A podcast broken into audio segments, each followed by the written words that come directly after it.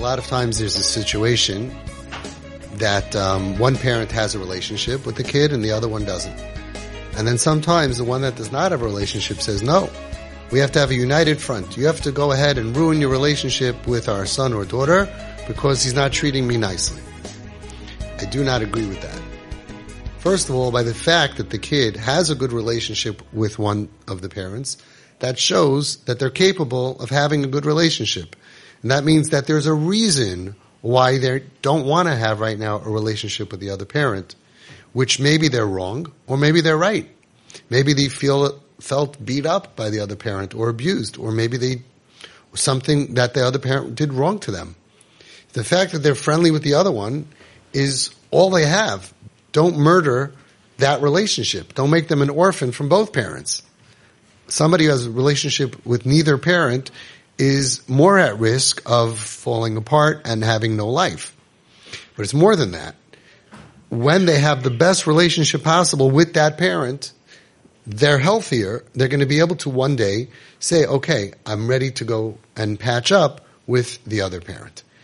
So you're making them stronger. So over here, especially when we're talking about th- what I said is for any relationship, we have a lot of times where a lot of the therapists, they say for older, not in our group, just generally out there, you know, oh, if it's chutzpah you know, it's chutzpah, you're not treating your mother or your father with respect, the other one has to take the side. Absolutely not. Chas v'shalom. It's two separate things. It's like you're having an infection on one leg, amputate the other leg. No. Not because I don't understand why they're saying yes, but because, like I said, number one, there's a reason. How do you know there's a reason? Because if there would be no reason, they would treat you nicely like they treat the other parent nicely. So they're feeling something negative from the parent. Okay? By accident, on purpose, we have to figure that out. That's on you to apologize or to work it out, but it's not from nothing. It's not from nothing because if it would be from nothing, it wouldn't be there. Second of all, it's just going to make them weak, bigger chance of more fights, more, and it's mean. It's just, it's mean. I'm, I'm going to punch you in the face because you're not friendly with, with the spouse. It's not correct to do, in my humble opinion.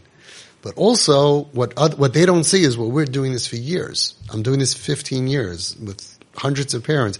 Many, many times they have a better relationship, much better relationship with one parent. Strengthen it. It'll make them healthier. And the healthier they are, then they'll be able to deal with accepting the apology of this other parent and forgetting some of the bad stuff, letting things, they'll have more power, they'll have more energy. And what's surprising here in TP is I could tell you countless, countless stories where a year or two later, the, the other, this one who was lower worked so hard on apologizing and breaking down that wall that they ended up ahead of the other one.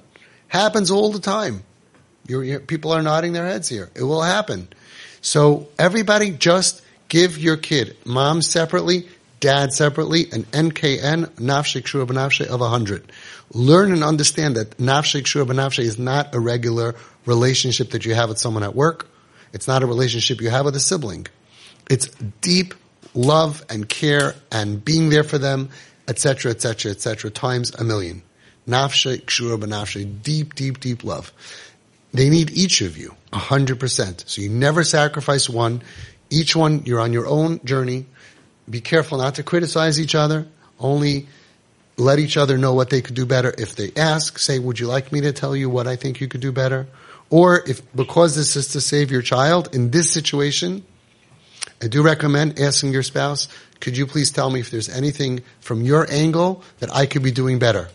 I would not recommend saying that about everything because it's going to be a long night.